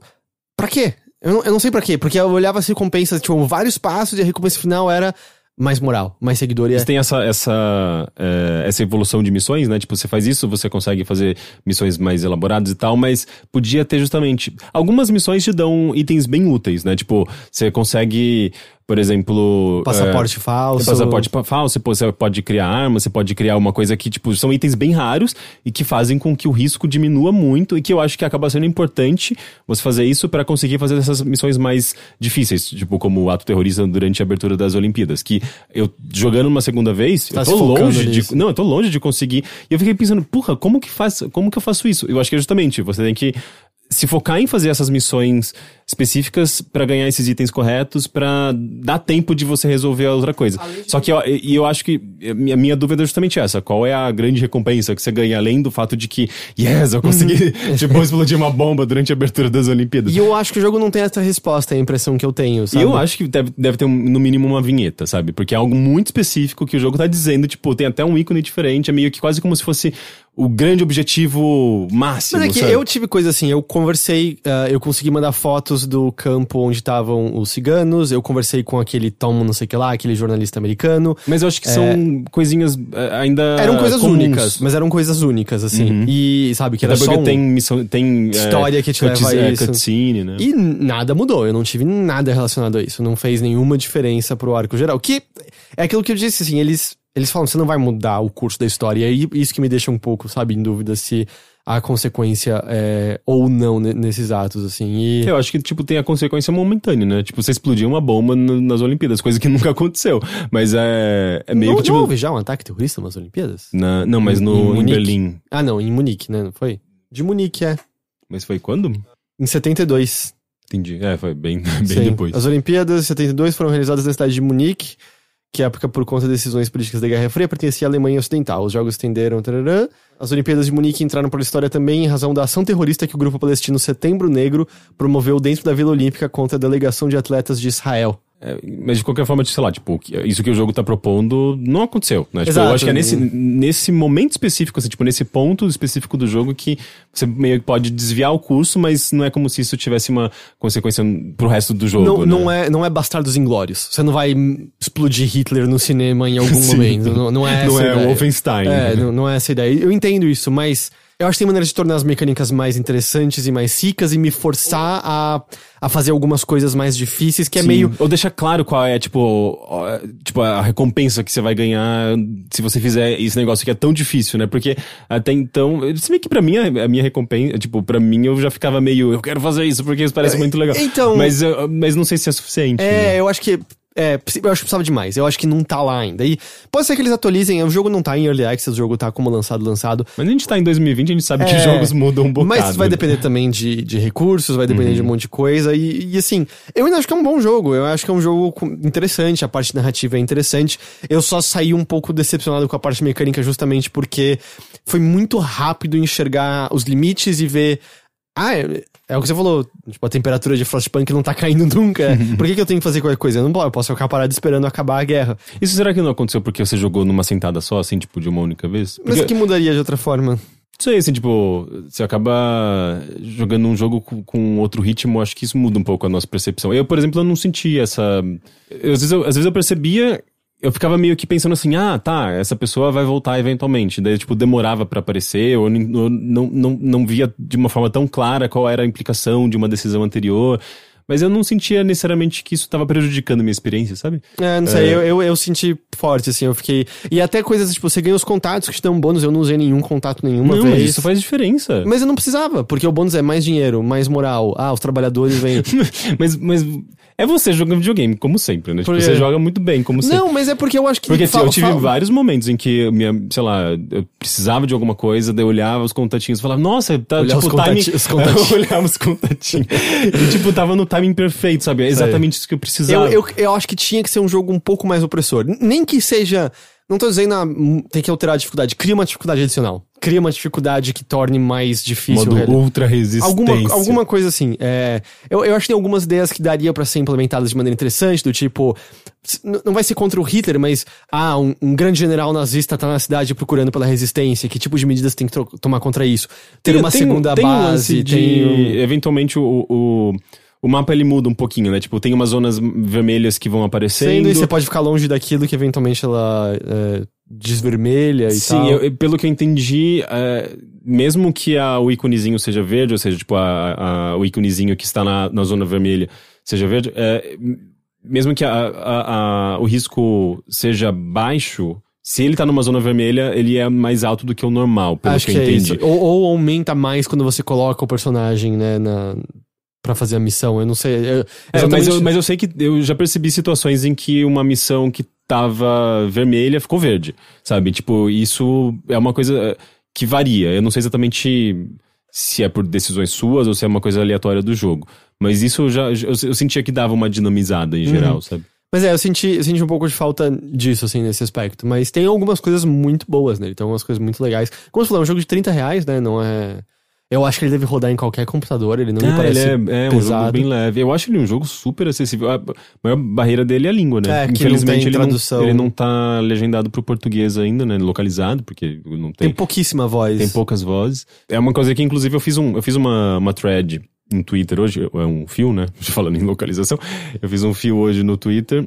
E eu, eu eu mencionei essa, essa questão da, da localização, marquei até, tipo, os desenvolvedores, assim, eu, vi- eu vi que tem bastante gente falando, ah, seria muito legal, eu queria até, tipo, sei lá, usar na escola, sabe? Tipo, é um jogo que eu acho que pode atrair um interesse muito grande de professores de história, deve atrair, inclusive, eu, eu acho que é um jogo fascinante de ser usado em, em sala de aula, mas com essa barreira da língua se torna um pouco mais difícil, né? Mas seria muito legal se eles conseguissem fazer essa localização. E pelo que eu vi, assim, não só que os desenvolvedores estão falando, mas algumas pessoas comentando, assim, que historicamente ele tá ah, bem correto, assim. O máximo que eu vi uma pessoa dizendo foi que um evento, ah, esqueci exatamente o que era, que no jogo acontece no final de 1944, na, na vida real aconteceu no começo de 1945. Então não é nada assim que, uau, eles erraram isso completamente. Não, é uma, é uma pequena coisa, assim, que eu acho que também tem mais relação em como eles estão dividindo os capítulos em si. E, e também é interessante como ele aborda diversas coisas, assim, seus personagens. Alguns deles começam a ficar meio deprimidos em ver o bombardeio de Berlim, mesmo odiando o regime nazista o tempo todo. Tem, Eles tem- ficam- tem uns questionamentos meio ambíguos, né? Do tipo, putz, eu queria que o exército nazista ganhasse logo, porque pelo menos a gente ia acabar com essa a guerra, guerra, é. Ah, eles ficam com medo da chegada do exército soviético, porque eles têm ouvido as coisas que eles têm, têm feitos com, com, com os alemães, que a gente sabe que, sim, muitas coisas foram feitas, né, com, com os alemães pelo exército soviético. Tem, tem uma, uma personagem que inclusive fala das atrocidades eh, do regime stalinista. Eh, ou seja, tipo, não é só aquela coisa, né, tipo, só, só tem um lado aí, não, tipo, o jogo ele tá mostrando eh, as opressões de todos os lados, te colocando no papel de, de oprimido. né? Uhum. É, acho que um deles fala alguma coisa do tipo: Ah, se a gente se livrar de Hitler, mas virar anexado à União Soviética, o que, que vai mudar pra gente de Uhum. fato? Assim, nada, a gente vai ser só oprimido por outra pessoa. E, claro, você vai cor- concordar ou discordar de acordo com o seu ponto de vista, mas eu acho bem legal ali. Assim, eu, eu sei, eu sei que é um jogo que deve ter sido- tido um orçamento particularmente não muito alto. Ele ficou em desenvolvimento por uns três anos. Eu acho que inicialmente ele estava previsto para sair em 2019. é, ou 2018 até. Eu, eu- a gente escreveu notícia sobre isso Ah, no é? Overloader, na época que a gente fazia cobertura de Nossa, notícia. Zero lembrança. Faz tempo. E talvez seja porque eu acabo me apegando um pouco a mecânicas e fico pensando assim nisso, mas Você gosta de, de um bom desafio, acho né? que sim, ou, ou porque minha cabeça acaba fazendo esse min-maxing do tipo, ah, isso aqui deu certo, deixa eu repetir isso, e aí se dá certo de maneira consistente, eu. Tipo, ah, por que não tem nada me incentivando a fazer nada? Mas eu fiquei um pouco decepcionado com a parte mecânica. Eu gostaria que ela fosse mais rica.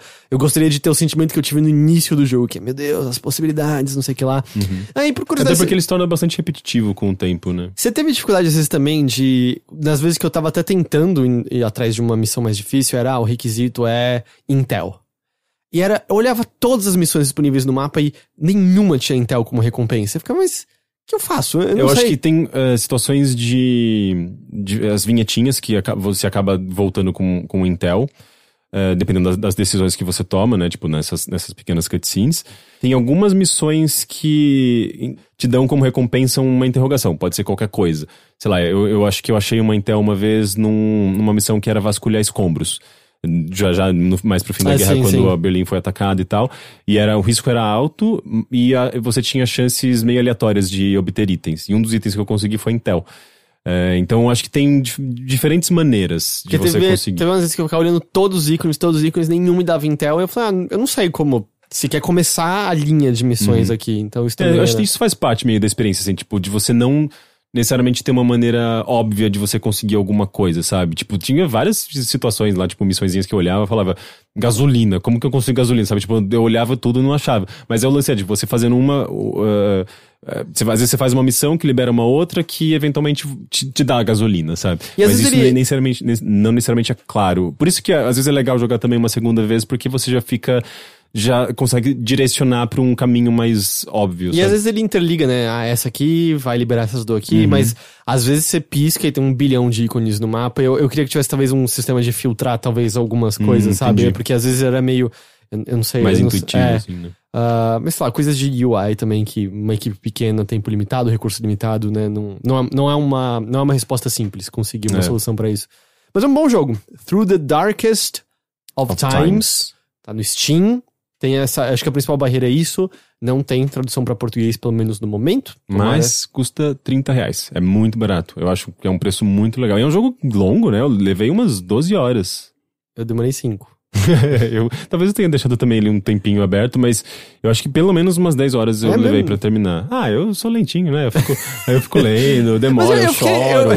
Aí eu perco meia hora numa, numa, numa decisão. Eu É, é, assim. não, então, assim, tipo, ler com calma, eu leio tudo.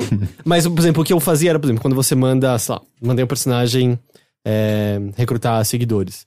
A mensagem é a mesma. Ali eu clicava pra acelerar aquela mensagem e só via a consequência dela se eu fui visto ou não, porque era, cara, eu não preciso ler 30 vezes a mesma E mensagem. é legal, né? Porque, tipo, as coisas vão aparecendo devagarzinho e é um meio que uma nota de um piano. Assim, tum, É. tum, e daí, tipo, você fica esperando, ai, será que ele- eles vão me ver? Daí, se eles te veem, é uma nota meio torta, né? Tum. Então, mas como eu falei, depois disso eu só clicava e ele Sim. aparecia tudo e fazia. É, só o, pi- Sim. o pianinho fazia esse barulho. E ele sempre parece ruim, esse barulho. Ele sempre parece ruim. Mas é isso, é, é um bom, é um bom jogo. Eu só queria que algumas coisinhas fossem melhores.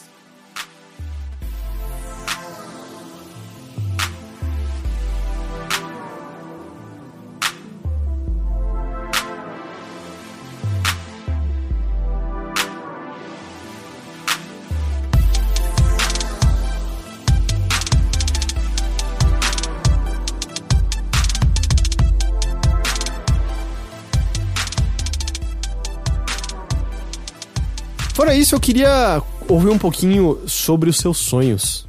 Como assim? Ah, Dreams, eu não, acabei não jogando mais. Mas você jogou um pouco, né? A gente jogou ao vivo também um bocado. É, só pra contextualizar, né? Dreams, o jogo da Miriam Molecule, saiu. Saiu, saiu oficialmente na última sexta-feira, mas ele tá em Early Access desde março do ano passado, abril, que era. Uhum.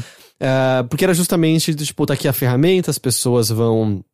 Vão pegando um jeito, mas agora ele tá ali na, na totalidade. E, e você acha que é correto isso? Ele é mais. Ele é uma ferramenta. Ou melhor, é. Ele é mais uma ferramenta do que um jogo? É difícil definir isso. É difícil né? definir Dreams, mas eu acho que ele é as duas coisas. Uhum. Ele é um, um universo de jogos, se você se, se interessar apenas pelo, pela parte de, de jogo, então você vai ter inúmeras possibilidades de jogos, desde coisas interessantes, coisas idiotas, coisas feias, coisas lindas, coisas. É tipo um negócio completamente aberto, assim, tipo, todos os tipos de possibilidades de jogos você vai encontrar ali. Não necessariamente jogos completos, às vezes também pequenos, pequenas vinhetinhas, pequenos, eh, pequenas experiências. Protótipos. É, uns protótipos. Eu vi gente tentando recriar coisas que de fato estavam sendo criadas fora. Especialmente esses, jo esses jogos de fã, sabe? Tipo, jogo de fã do Sonic. Daí o pessoal viu que era fácil de recriar no, no Dreams, agora estão recriando esse Não jogo acho que é de fã. fácil, mas. Fa- Mas assim, bem mais acessível, às vezes, do que usar uma ferramenta E o profissional. que é uma, é uma experiência interessante, porque eu sinto que copiar outras pessoas é sempre um passo inicial muito interessante pra se criar alguma coisa. E eu Ah, sim. fico imaginando quantas Cover, pessoas. né? Tipo, de música. E quantas pessoas vão ganhar experiência do tipo, porque eles têm, vamos pegando o exemplo do Sonic, eles têm em mente o que é o jogo do Sonic. E quando eles começarem a criar, meio que entender os passos de, ah, o que faz esse jogo funcionar e não funcionar, o que faz o estágio ser legal ou não, o que faz a movimentação ser legal ou não. Eu acho que pode ser uma ferramenta de aprendizado muito interessante pra game design como um todo, Dreams. Mas eu fiquei, eu, eu não sabia desses detalhes, isso eu acho que já tava ali desde do Early Access, mas eu achei muito interessante o lance de que tem pessoas que são focadas em criar assets. Elas criaram personagens, criaram cenários. E você, você não precisa compartilhar jogos fechados e completos. Você pode compartilhar pequenas coisas que você criou e deixar isso aberto para as pessoas pegarem e colocarem no seu jogo. E aí você vai ser creditado, vai aparecer o seu nome como tem no conteúdo naquele jogo. Você pode fazer uma criação ser aberta para outros usuários específicos trabalharem junto naquilo. Você pode jogar um jogo que você gostou e você meio que vê exatamente os componentes que o formam e pegar componentes específicos. É um grande universo de compartilhamento de criações, né? Isso é muito É legal. muito. E, e parece, parece. Depois que você pega o jeito da ferramenta, me pareceu tranquilo de, de acessar esse- esses conteúdos. Sim. E, e você É, faz. Mas assim, é- existe uma curva de aprendizado. gigantesca, né? É, eu, eu não diria assim que é tipo uma curva de aprendizado digamos, muito íngreme. Eu não sei nem. é, Já me falaram que é, é meio errado falar dessa maneira. Mas sabe, tipo, quando é. Tem muita coisa pra você absorver e é muito difícil. Tipo, não, ele assim, ele tem muito tuto- tutorialzinho, mas assim, ele tenta fazer tudo de uma maneira bem leve, engraçadinha, divertida. É, tem gente que gosta, tem gente que não gosta. Às vezes, às vezes você quer usar a ferramenta justamente como uma ferramenta e não necessariamente como um jogo game. Aliás, uma ferramenta gamificada. Mas então, tipo. Mas aí, a essa altura, acho que você vai pro Unity, não sei. É, pois é. Tem- Mas é. Mas tem que considerar que existe. Tipo, pra você aprender essa ferramenta, você tem que passar por esses tutoriais, assim. Eu acho que pelo menos é adequado, é recomendado, porque de fato ele tem uma certa complexidade. Mas eu acho que se você já trabalha com, sei lá, tipo, com 3D, edição de áudio, edição de vídeo e tudo mais, você vai lidar com as mesmas coisas, sabe? Tipo, timelines, você vai lidar com eh, três eixos de profundidade para você trabalhar com sólidos, eh, trabalhar com esculturas, é, é, tipo, acho que é bem parecido com o ZBrush, se eu não me engano. Então é, é te- tipo, ele ainda assim é uma ferramenta próxima àquilo que a gente conhece, só que mais intuitiva. Especialmente se você tiver um Move, né? Porque fazer com o controle do PlayStation 4, com o DualShock, é bem. Eu achei, eu particularmente achei bem difícil. Acho que tem pessoas que se acostumam, mas é, o ideal é usar o Move. É, você teve essa experiência, né? Porque é, você tem o Move, mas você não tem a câmera do, do PlayStation 4. E aí o controle usa meio que o sensor de movimento e torna bem mais difícil modelar e, É. e meio que acessar a profundidade como um todo. É, É, porque, isso. tipo, com o PlayStation Move você tem uma. Como que eles chamam esse tipo de interação? É uma interação mais natural, assim, tipo, você quer esti- es- esticar um objeto, você estica a sua mão, assim, sabe? Sabe? Tipo, igual eh, celular, né? Tipo, você faz aquele movimento de pinça. eh, se você quer girar o objeto, você gira o objeto no ar, assim, como, como se fosse uma coisa meio de realidade virtual. É, já com o DualShock, você vai usar os analógicos, você tem que mover o DualShock, né? Ele tem essa opção também de você usar o Six Axis, né? Tipo, esses movimentos dele. Mas se torna bem mais difícil, assim. Eu achei muito complicado, sabe? Segurar o L, gira o direcional, agora você aperta o R pra fazer, para mexer a câmera, porque às vezes tá mex- manipulando a câmera e o objeto ao mesmo tempo. Então é muito, eu achei muito confuso. Mas eu vi gente usando, assim, tipo, em vídeo, pessoas que aprenderam e se acostumaram e conseguiram fazer coisas bem legais com o DualShock. Só, é, só acho que é um- uma, é uma barreira a mais, assim, de aprendizado. É, eu- existe um rumor bem forte de que Dreams vai sair pra PC. Uhum. É, e aí no PC com teclado e mouse eu também acho que esse tipo de barreira possivelmente. E Ainda mais que no PC muitas pessoas vão ter tablets e coisas assim. Ah, eu acho sim. que aí deve também ah, quebrar a barreira de entrada ainda mais, né? Se, se for o caso de fato. Eu acho que é. É, tem até uma, um vídeo. Eu não lembro o nome do. É um dos, um dos cabeças do- da Media Molecule lá, eu acho que é Keith, não, não lembro o nome dele. Mas ele já sempre aparece dando entrevistas e tal, desde a época do Little Big Planet. E, e tem um vídeo, acho que do IGN, que é um jornalista fazendo várias perguntas pra ele. E eventualmente ele pergunta se vai sair pra PC. E ele dá um, um sorriso bem suspeito, assim, tipo uma risada bem suspeita, né? Então eu acho que sim, eventualmente vai sair, até porque a Sony tá lançando algumas coisas, tá anunciando algumas coisas, né, pra PC, Ah, o não tá, Horizon não, Zero tá Dawn. anunciado, mas vai. E- Basicamente é certo que vai. E o que dá pra perceber também é que o Dreams eh, parece, parece que a Sony tem um projeto meio de longo prazo, assim. Eu, eu imagino Bom. que é um. Eles vão tratar justamente como um jogo, como uma ferramenta, ou como um. Algo a, a- a- ser desenvolvido ainda mais. Bom, eu espero que sim, né? Porque foi anunciado no evento de anúncio do PlayStation Ele 4 e uma- saiu no último ano do PlayStation 4. Ele ficou uma década em desenvolvimento. E o, e o que mostra também que é um negócio muito elaborado, assim. Tipo, é de fato uma ferramenta de desenvolvimento de jogos que. Não quero dizer que ela é superior, mas ela, ela tem. Ela foi pensada para ser tão acessível e.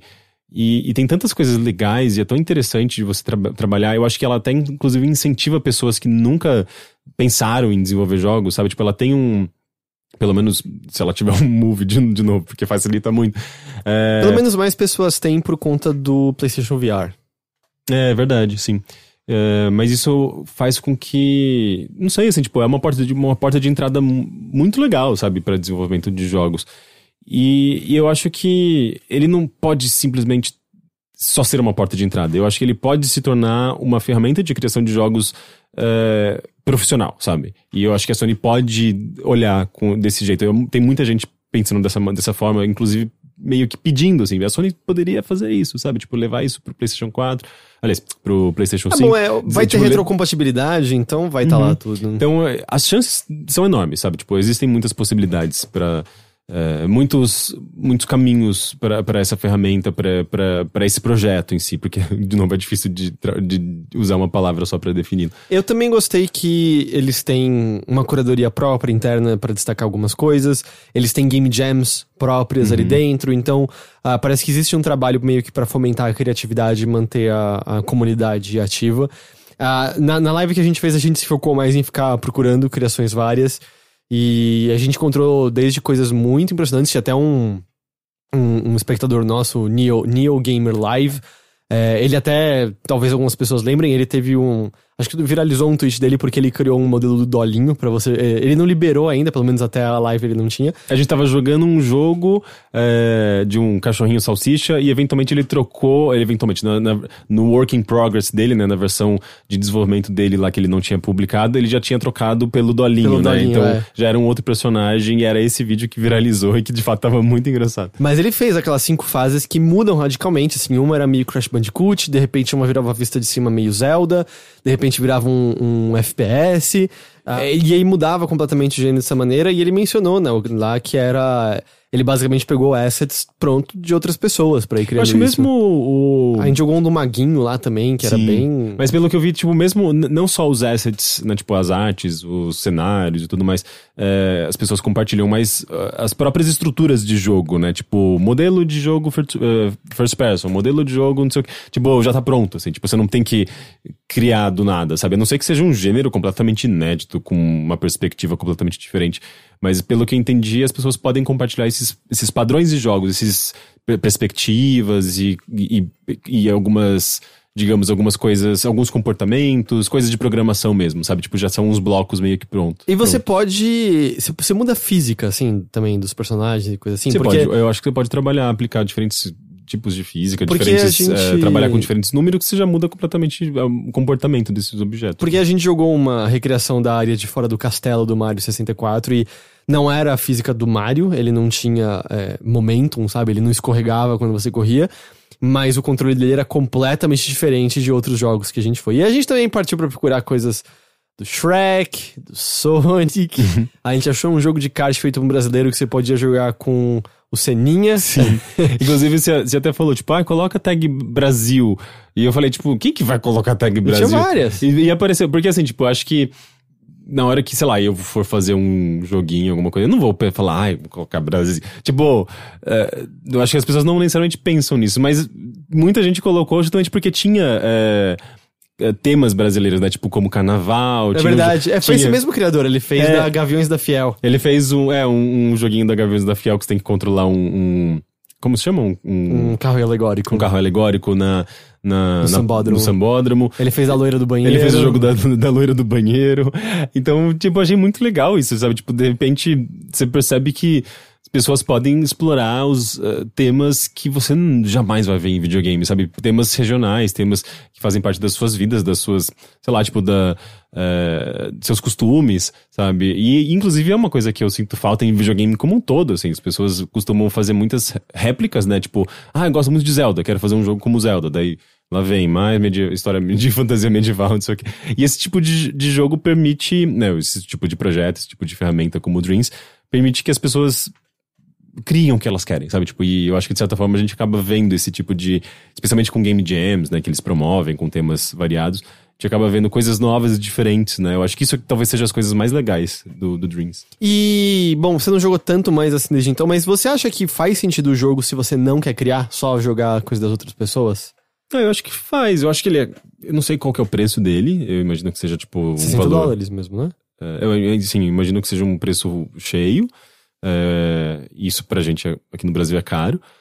Mas. É, mas eu acho que se você gosta, assim, tipo, de, de experimentar joguinhos pequenos. Não, ele tá 140 reais. 140 reais? É, ok, é um é, preço mais em Porque ele, eu sei que ele tava sendo vendido. É por menos preço inicialmente, mas eu joguei aqui no, e tal, e não é propaganda, os, os, os preços sempre, Casas Bahia, Extra, Ponto Frio, tá todo mundo dando por 140 reais. Uhum. É, ele é mais barato do que um, um, um, jogo grande lançamento, assim, né? Eu acho isso, eu acho isso bacana. Mas enfim, eu acho que se você gosta de experimentar esses joguinhos pequenos, protótipos, é, coisinhas estranhas. Eu acho que esse jogo é bem para você. Agora, se você quer, sei lá, ver grandes campanhas, sei lá, tipo novos Uncharted, novos Não Final é. Fantasy, não, você não vai encontrar isso lá.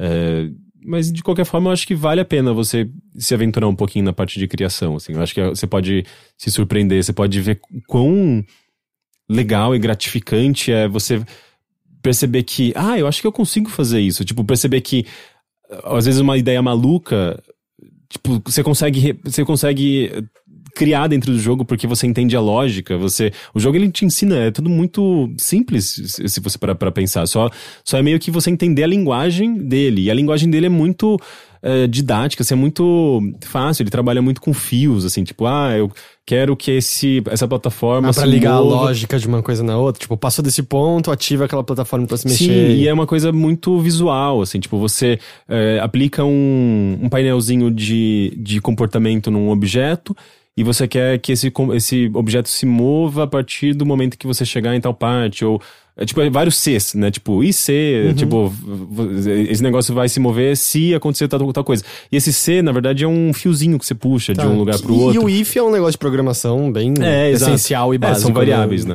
Então, e tipo, a, a maneira como ele trabalha com essas variáveis é tudo muito visual, é tudo muito lógico, é tudo muito, muito é, intuitivo, sabe? Então, mesmo que você jamais tenha pensado em desenvolver alguma coisa e você se sinta, tipo, um zero à esquerda em desenvolvimento de jogos ou em programação, em lógica, brinca um pouquinho com a ferramenta. Às vezes você vai perceber que é um, negócio super agradável, gratificante, gostoso e você, você percebe que você pode, tipo, tá trabalhando com a sua criatividade e percebendo o quão legal é isso, sabe? Tipo, de, de você tá criando uma coisa e falar, nossa, isso tá, tá ganhando forma, isso tá ficando legal, isso tá ficando bonito, e se sentir orgulhoso, sabe?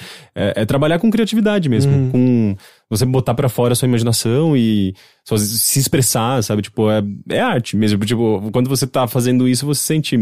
É, é um, é um tipo de sentimento muito bom, sabe? E eu acho que o jogo ele tá proporcionando isso de uma maneira bastante acessível. Eu fui lá, é 40 dólares que tá sendo cobrado por ele. É que eu achei que o preço ia aumentar com o lançamento final, final dele, mas pelo visto não. Mas é, então ele tá lançado, então agora, agora mesmo. Foi divertido aquilo que a gente, que a gente olhou.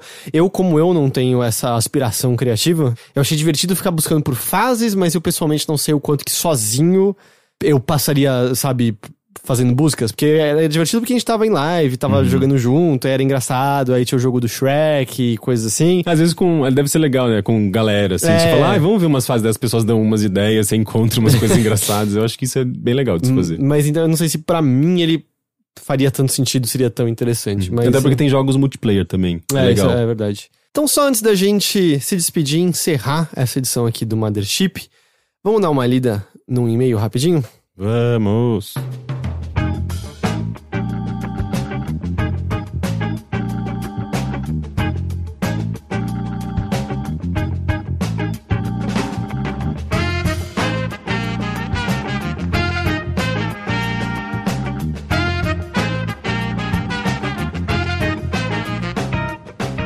Lembrando que caso você queira enviar uma mensagem pra nós, você pode escrever para mothership.overloader.com.br ou você pode entrar lá no Twitter e mandar um tweet com a hashtag Overlovers. Exato, muito obrigado. O e-mail de hoje vem do Wesley Huckenbeck. Ó, temos um americano. Ah, e aí, caras, tudo bem? Me chamo Wesley, tenho 21 anos e moro em Pelotas. Escuto vocês desde o falecido Games on the Rocks. Nossa, ele tem 21 e ele ouvia desde. Ele começou a ouvir com Deus, 10 anos de idade. Você não gente. deveria. Aquele era um podcast pra adultos. Comecei a escutar o podcast por intermédio do podcast da revista do PlayStation. Na época, o Dogão gravava sempre com vocês. Sim, o Dogão Cast. é verdade, a gente falava disso. E apesar de muito novo, tinha meus 15 anos. Ah, tá. Sempre aprendi muito com vocês e tive momentos de muita alegria ouvindo os podcasts. Talvez o dia que eu mais ri na minha vida foi no caótico Audiotronic versus Games on the Rocks. Isso foi na E3, eu acho. Nossa, nem lembro. Ah, no período atual, me encontro de férias e revivi meu hobby, que era escutar vocês, pois tinha parado no início de 2019. E percebi o quanto vocês foram e ainda são importantes na minha educação com games em geral. Oh. Hoje tenho uma visão bem mais madura sobre essa arte e muito reflexo do que aprendi ouvindo vocês. Pensei então, pensei então em escrever essa mensagem para vos agradecer e me toquei que com um certo esforço eu poderia ser um apoiador do projeto que vocês fazem com tanto carinho. Sim. E assim eu fiz. Yay! Hoje sou um orgulhoso apoiador do Overloader e tenho só a agradecer a vocês por isso, por proporcionarem tanta coisa legal para quem acompanha o site, os podcasts, são incríveis. Poxa, muito Ah, obrigado. Muito obrigado. Aqueceu meu coração. Por fim, eu tenho uma breve pergunta. Estaria entrando no mundo do PC Gaming até o fim do ano. É, Ele me mandou isso no finalzinho de 2019. E queria algumas indicações de games para ir atrás que não tenham sido lançadas no PlayStation 4 e de preferência indies. Ou seja, não lançado no PlayStation 4, mas tudo bem se só saiu, acho que no, no Switch ou no Xbox One. É, e de preferência indies. Na minha lista já estão Outer Wilds, Disco Elysium e Heaven's Vault.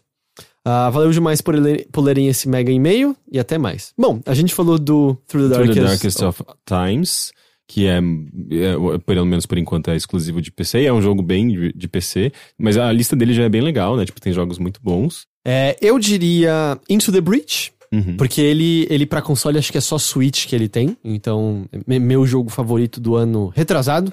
Um jogo que eu gostei muito no ano passado, que ele só tem pra PC, o Drudstone, The Secret of Menir Forest.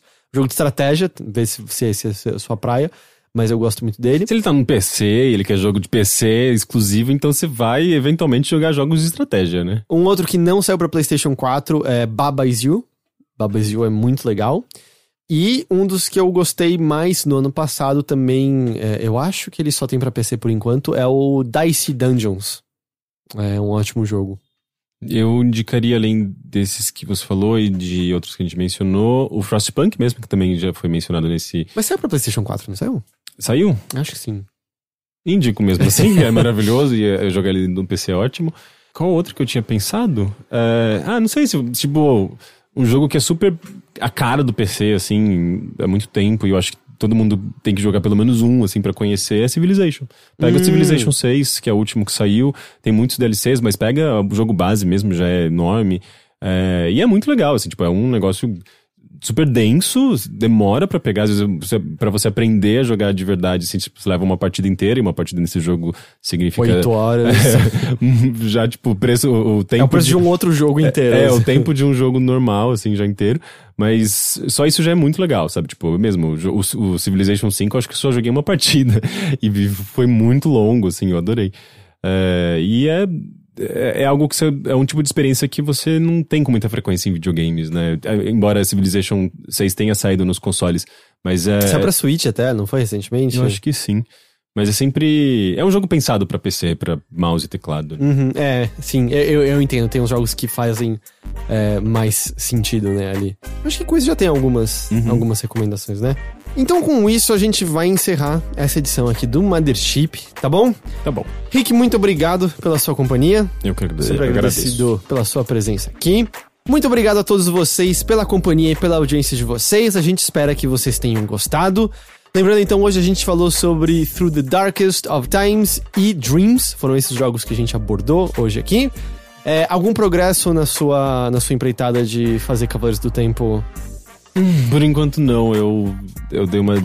Não desanimada, mas desacelerada, daí é difícil engatar de novo, mas eventualmente eu chego lá. Teve, teve um ouvinte que mandou Sim, eu vi. eu contato pra, pra apoiá-lo Eu recebi, mas eu, eu- eu- aquele lance do próprio Dreams, assim, você sabe que, como fazer, tipo, e você só precisa ir lá e botar a mão na massa. Eu, eu tô nesse ponto, eu só preciso botar a mão na massa.